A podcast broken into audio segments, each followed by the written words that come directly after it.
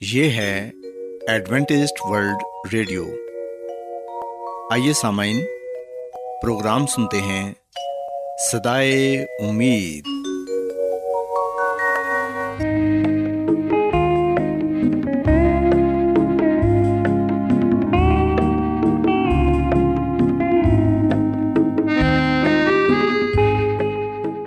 سامعین، پروگرام سدائے امید کے ساتھ میں آپ کی میزبان فرا سلیم۔ اور صادق عبداللہ خان۔ آپ کی خدمت میں حاضر ہیں۔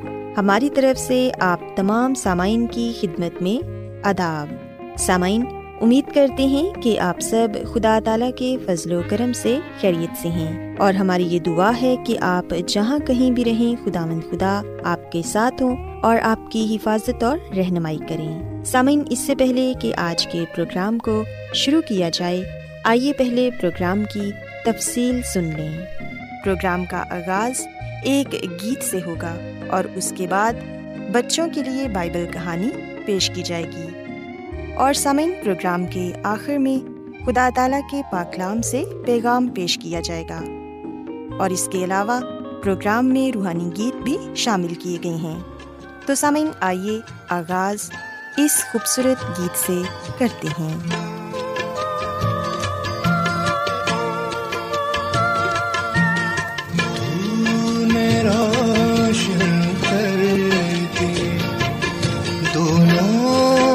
ہاں میرے لیے۔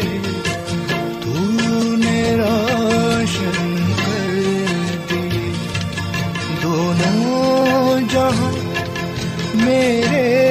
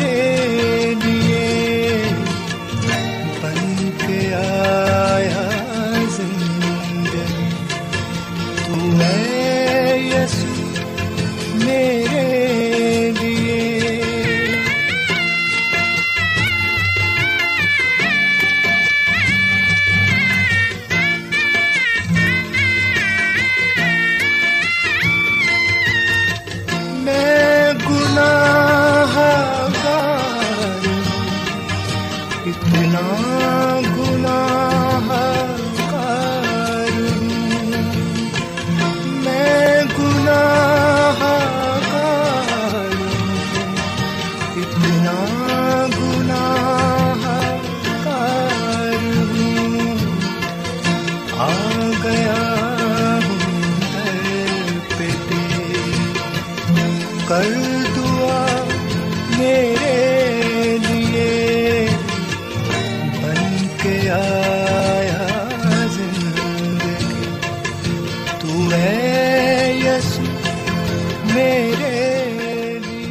پیارے بچوں خدامند کی تعریف میں ابھی جو خوبصورت گیت آپ نے سنا، یقیناً یہ گیت آپ کو پسند آیا ہوگا۔ اب وقت ہے کہ بائبل کہانی آپ کی خدمت میں پیش کی جائے۔ سو بچوں، آج میں آپ کو بائبل مقدس میں سے یہ بتاؤں گی کہ جب انسان نے گناہ کیا، تو گناہ کی وجہ سے انسان کو کن حالات کا سامنا کرنا پڑا اور پھر خداون نے انسان کی نجات کے لیے کیا بندوبست کیا۔ پیارے بچوں، اگر ہم بائبل مقدس میں سے پیدائش کی کتاب اس کے دوسرے باپ کو پڑھیں تو یہاں پر ہمیں یہ پڑھنے کو ملتا ہے کہ ابتدا میں جب خداون نے زمین اور آسمان کو بنایا تو تب اس زمین پر ایک باغ لگایا، جس کو باغ عدن کا نام دیا گیا۔ اس باغ میں حضرت آدم اور ہوا کو رکھا گیا۔ وہ باغ بہت ہی خوبصورت تھا۔ کیونکہ اس میں بے پناہ، خوبصورت، پھول، درخت، پھل اور ہر طرح کی آسائش تھی۔ آدم اور ہوا اس باغ میں بہت خوش تھے۔ ایسا معلوم ہوتا تھا کہ کوئی چیز ان کی خوشی میں خلل نہیں ڈال سکتی۔ پیارے بچوں، بائبل مقدس میں ہم دیکھتے ہیں کہ آدم اور ہوا خداوند کی قربت میں رہتے تھے۔ خداوند ان سے روز ام کلام ہوتے تھے اور ان سے باتیں کیا کرتے تھے۔ اس باغ میں ہر قسم کے جانور اور پرندے بھی تھے۔ سب ایک جگہ اکٹھے ہی رہا کرتے تھے۔ کوئی بھی کسی کو نقصان نہیں پہنچاتا تھا۔ لیکن پیارے بچوں، ہم دیکھتے ہیں کہ شیطان ان تمام چیزوں سے نفرت کرتا تھا اور وہ اس خوشی سے خوش نہیں تھا۔ سانپ سارے جانوروں میں سب سے چلاک جانور تھا۔ اور ایک دن شیطان سانپ کے روپ میں آ کر ہوا سے آہستہ آہستہ کہنے لگا کہ کیا خداون نے تمہیں یہ کہا ہے کہ تم ان خوبصورت درختوں میں سے کسی کا پھل نہ کھانا؟ لیکن ہوا نے جواب دیا کہ ہرگز نہیں۔ ہم جو پھل چاہیں کھا سکتے ہیں اور کھاتے بھی ہیں، لیکن ایک درخت ہے جو کہ اس باغ کے بیچ میں ہے۔ خداون نے اس درخت کے پھل کو کھانے سے منع کیا ہے۔ کیونکہ اگر ہم اس میں سے کھائیں گے تو مر جائیں گے۔ لیکن پیارے بچوں، ہم دیکھتے ہیں کہ سانپ نے بڑی ہی مکاری کے ساتھ ہوا کو اپنی باتوں میں الجھا لیا اور یہ کہا کہ تم اس درخت کا پھل کھانے سے ہرگز نہیں مرو گے، بلکہ تمہاری آنکھیں کھل جائیں گی اور تم خداون کی مانند بن جاؤ گے۔ سو ہم دیکھتے ہیں کہ ہوا آزمائش میں گر گئی اور اس نے اس درخت کے پھل کو توڑ کر کھا لیا اور پھر اسے اپنے شوہر کو یعنی کہ حضرت آدم کو بھی دیا۔ سو ان دونوں نے خداون کی نافرمانی کی۔ خداون نے ان دونوں کو وہ پھل کھانے سے منع کیا تھا۔ لیکن ہم دیکھتے ہیں کہ حضرت آدم اور ہوا نے دونوں نے وہ پھل کھایا اور دونوں خداون کی قربت سے محروم ہو گئے۔ ان دونوں کو اپنی غلطی کا احساس تھا کہ انہوں نے خداون کی نافرمانی کی ہے۔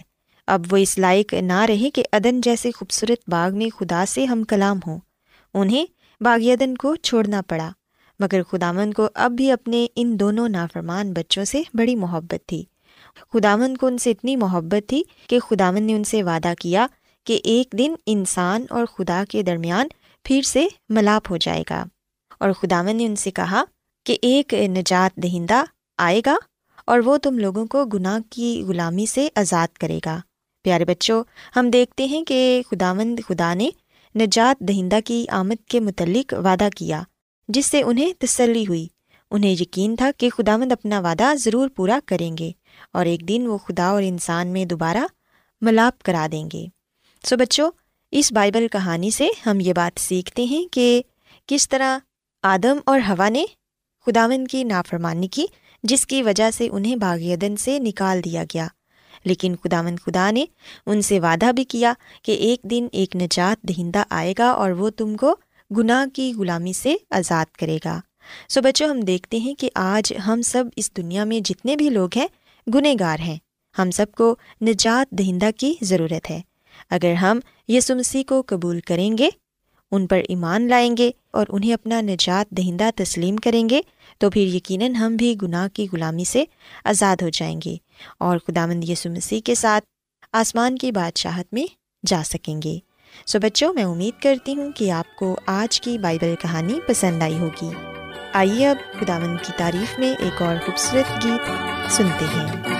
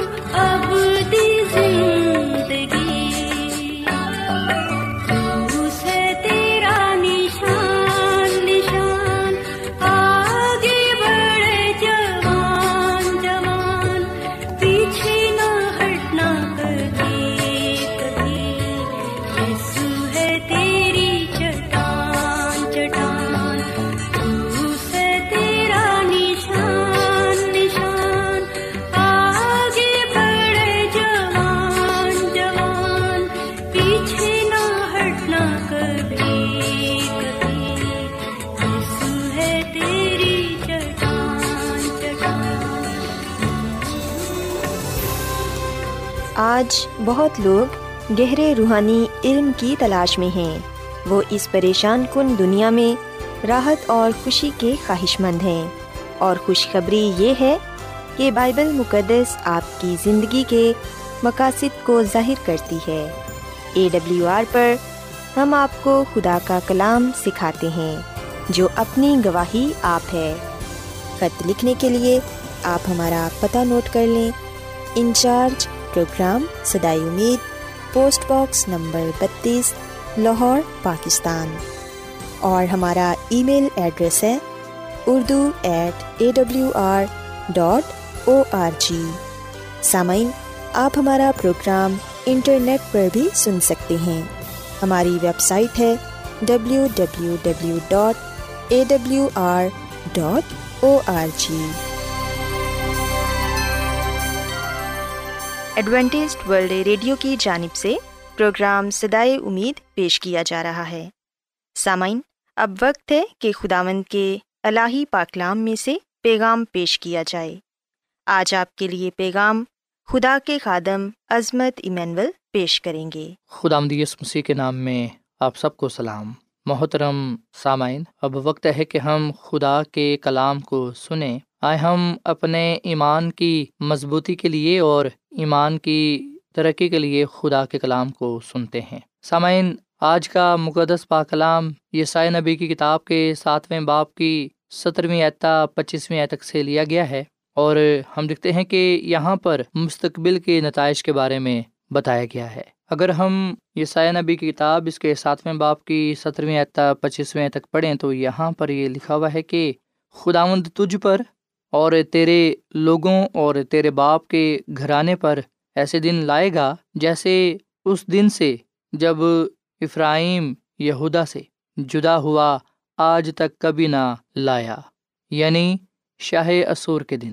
اور اس وقت یوں ہوگا کہ خداوند مصر کی نہروں کے اس سرے پر سے، مکھیوں کو اور اسور کے ملک سے زنبوروں کو سسکار کر بلائے گا۔ سو وہ سب آئیں گے اور ویران وادیوں میں اور چٹانوں کے دراڑوں میں اور سب خارستانوں میں اور سب چراگاہوں میں چھا جائیں گے۔ اسی روز خداوند اس اس طرح سے جو دریائے فرات کے پار سے کرایہ پر لیا یعنی اسور کے بادشاہ سے سر اور پاؤں کے بال مونڈے گا اور اس سے داڑھی بھی کھرچی جائے گی۔ اور اس وقت یوں ہوگا کہ آدمی صرف ایک گائے اور دو بھیڑیں پالے گا اور ان کے دودھ کی فراوانی سے لوگ مکھن کھائیں گے، کیونکہ ہر ایک جو اس ملک میں بچ رہے گا، مکھن اور شہد ہی کھایا کرے گا۔ اور اس وقت یہ حالت ہو جائے گی کہ ہر جگہ ہزاروں روپے کے پاکستانوں کی جگہ خاردار جھاڑیاں ہوں گی۔ لوگ تیر اور کمانے لے کر وہاں آئیں گے کیونکہ تمام ملک کانٹوں اور جھاڑیوں سے پر ہوگا۔ مگر ان سب پہاڑوں پر جو خودیلی سے کھودی جاتی تھی جھاڑیوں اور کانٹوں کے خوف سے تو پھر نہ چڑھے گا، لیکن وہ گائے بیل اور بھیڑ بکریوں کی چراگاہ ہوں گی۔ پاکلام کے پڑھے سنے جانے پر خدا کی برکت ہو۔ آمین۔ سامعین، خدا کا کلام ہمیں یہ بات بتاتا ہے کہ آخذ بادشاہ جو یہودا کا بادشاہ ہے، یہ خدا پر ایمان رکھنے کی بجائے دوسرے بادشاہوں سے مدد طلب کرتا ہے، انسان پر بھروسہ کرتا ہے۔ خدا کی طرف سے یہ خوشخبری تھی کہ آرام اور اسرائیل مٹ جائیں گے۔ انہیں شکست ہوگی اور آخذ بادشاہ کے لیے بری خبر یہ تھی کہ اسور جسے وہ اپنا دوست خیال کرتا ہے جس سے آخذ بادشاہ مدد طلب کرتا ہے، یہ آخرکار اس کا خطرناک دشمن بن جائے گا۔ سو فیصلہ آخذ بادشاہ نے کرنا تھا۔ آخذ بادشاہ نے اسور کے بادشاہ سے مدد طلب کی اسور کو اپنا دوست خیال کیا اور اس نے خدا پر ایمان رکھنے کے بجائے، خدا سے مدد طلب کرنے کے بجائے اسور کے بادشاہ سے مدد طلب کی اسور کے بادشاہ پر بھروسہ کیا۔ سو اس طرح ہم دیکھتے ہیں کہ خلاصی کے لیے خدا کی مفت پیشکش کو آخذ بادشاہ نے رد کر دیا اور یہی وجہ تھی کہ آخذ بادشاہ کو شکست حاصل ہوئی۔ سامعین، آخذ بادشاہ کو یہ سوچنا چاہیے تھا کہ اس کی دنیا یعنی کہ اس کی سلطنت، اس کی حکومت ٹوٹ رہی ہے۔ جس راہ پر وہ چل پڑا ہے، وہ خطرناک راہ ہے۔ پر اس کے باوجود ہم لکھتے ہیں کہ آخذ بادشاہ نے اپنی من مانی کی اور اس نے وہ راہ اختیار کی جو تباہی کی راہ تھی۔ زبور ایک سو اٹھارہ کی نویت میں لکھا ہے کہ خداوند پر بھروسہ کرنا عمرہ پر بھروسہ رکھنے سے بہتر ہے۔ سسامین یہ سچ ہے کہ خدا پر توکل کرنا عمرہ پر یعنی کہ بادشاہوں پر، انسانوں پر بھروسہ رکھنے سے بہتر ہے۔ سو جب ہم تواریخ کی دوسری کتاب، اس کے اٹھائیسویں باپ کی بیسویں اعتا تیسویں تک پڑھتے ہیں،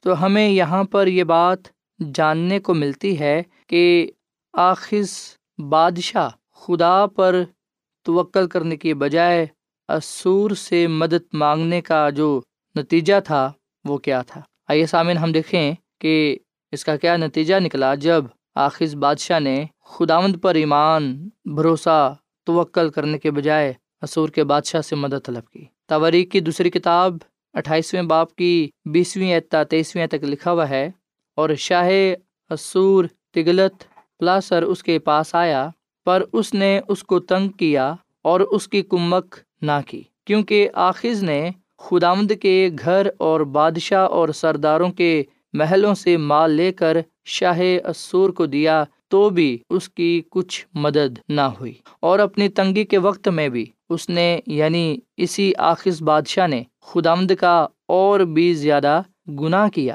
کیونکہ اس نے دمشق کے دیوتاؤں کے لیے جنہوں نے اسے مارا تھا قربانیاں کی اور کہا، چونکہ آرام کے بادشاہوں کے معبودوں نے ان کی مدد کی ہے، سو میں ان کے لیے قربانی کروں گا تاکہ وہ میری مدد کریں۔ لیکن وہ اس کی اور سارے اسرائیل کی تباہی کا باعث ہوئے اور آخذ نے خدا آمد کے گھر کے برتنوں کو جمع کیا اور خدا کے گھر کے برتنوں کو ٹکڑے ٹکڑے کیا اور خدا آمد کے گھر کے دروازوں کو بند کیا اور اپنے لیے یروشلم کے ہر کونے میں مذبے بنائے اور یہودا کے ایک ایک شہر میں غیر معبودوں کے آگے بخور جلانے کے لیے اونچے مقام بنوائے اور خداوند اپنے باپ دادا کے خدا کو غصہ دلایا۔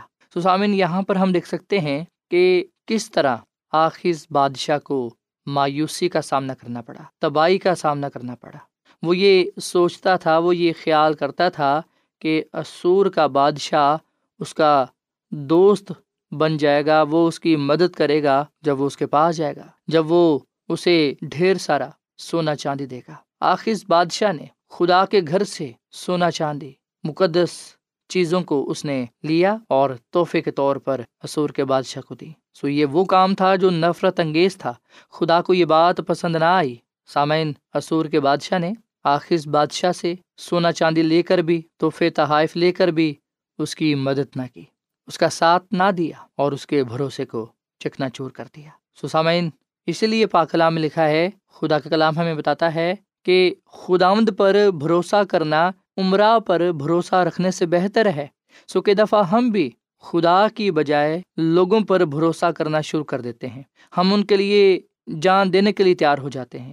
ہم اپنا سب کچھ ان پر لٹا دیتے ہیں، لیکن پھر بھی وہ ہمیں دھوکہ دیتے ہیں۔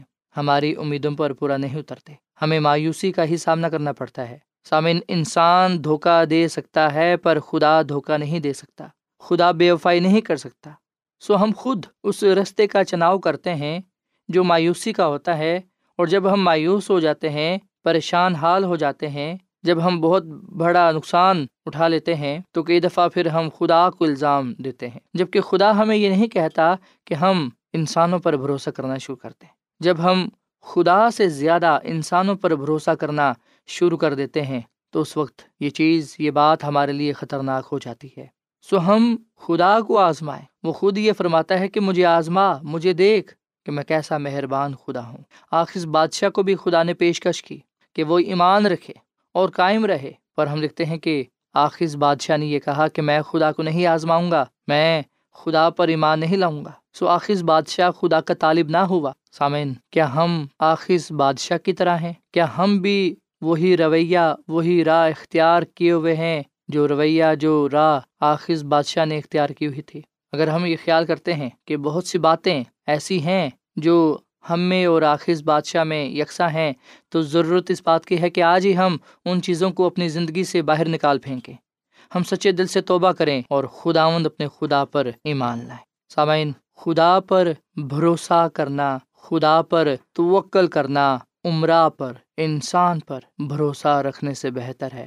بڑے بڑے عہدوں پر جو لوگ ہیں، اگر ہم ان پر بھروسہ کرنا شروع کر دیتے ہیں بادشاہوں پر، امیروں پر، طاقتوروں پر ہم بھروسہ کرنا شروع کر دیتے ہیں۔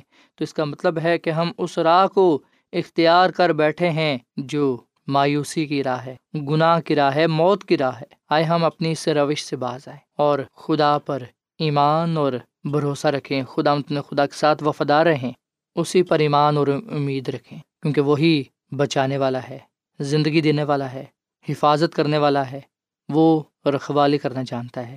آئے ہم اپنا آپ خدا کو دیں، اپنے آپ کو اس کے سپرد کر دیں تاکہ خداوند ہماری رہنمائی کرے، ہماری مدد کرے، ہماری حفاظت کرے تاکہ ہم اس میں قائم دائم رہ کر اپنی زندگیوں سے اس کے جلال کو ظاہر کر سکیں۔ اور لوگ جب ہماری زندگیوں میں خدا ان کے جلال کو دیکھیں تو خدا کے نام کی تمجید کر سکیں۔ خدا میں اس کلام کے وسیلے سے بڑی برکت دے۔ آئیے سامن ہم دعا کریں۔ اے زمین اور آسمان کے خدا ہم تیرا شکر ادا کرتے ہیں، تیری تعریف کرتے ہیں۔ تو جو بھلا خدا ہے، تیری شفقت ابدی ہے، تیرا پیار نرالا ہے۔ اے خدا، اس کلام کے لیے ہم تیرا شکر ادا کرتے ہیں، جو ہمارے قدموں کے لیے چراغ اور راہ کے لیے روشنی ہے۔ اے خداوند، ہم اقرار کرتے ہیں کہ ہم گناہ گار ہیں۔ ہم نے بہت مرتبہ تجھے مایوس کیا ہے۔ تو ہماری غلطی کو، سنوں کو، گناہوں کو معاف فرما۔ ہم تجھ پر ایمان لاتے ہیں۔ ہمارا کامل ایمان یقین بھروسہ تجھ پر ہے۔ فضل بخش کے ہم تجھ پر بھروسہ، توکل، ایمان رکھنے والے بنے نہ کہ کسی انسان۔ اے خدا تو ہی ہے جو بچانے والا ہے، چھڑانے والا ہے، حفاظت کرنے والا ہے، زندگی دینے والا ہے۔ اے خداوند، ہم اپنا آپ تجھ دیتے ہیں۔ اپنے فضل سے ہمیں محفوظ رکھ۔ اپنے جلال کے لیے ہمیں استعمال کر۔ آج کے کلام ہم سب کی زندگیوں کے لیے باعث برکت ہو، کیونکہ یہ دعا مانگ لیتے ہیں اپنے خداوند مسیسو کے نام میں۔ آمین۔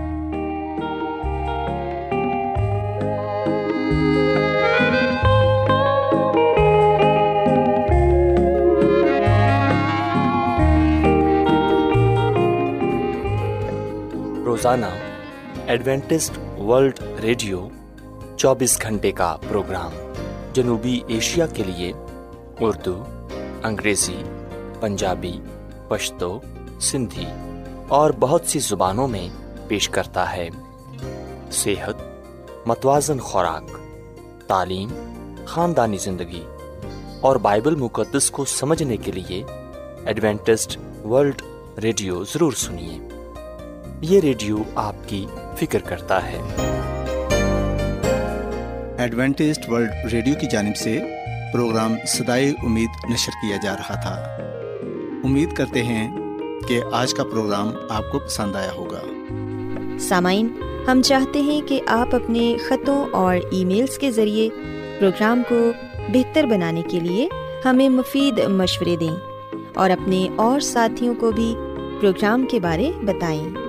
خط لکھنے کے لیے آپ ہمارا پتہ نوٹ کر لیں۔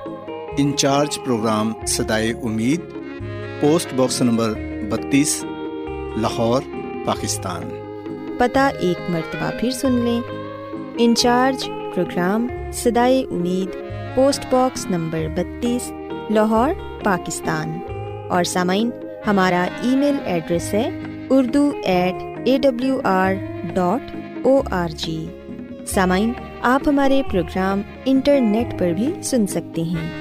ہماری ویب سائٹ ہے W W W dot A W R dot O R G سامعین کل اسی وقت اور اسی فریکوینسی پر دوبارہ آپ سے ملاقات ہوگی۔ اب اپنی میزبان فراز سلیم اور صادق عبداللہ خان کو اجازت دیں۔ خدا حافظ۔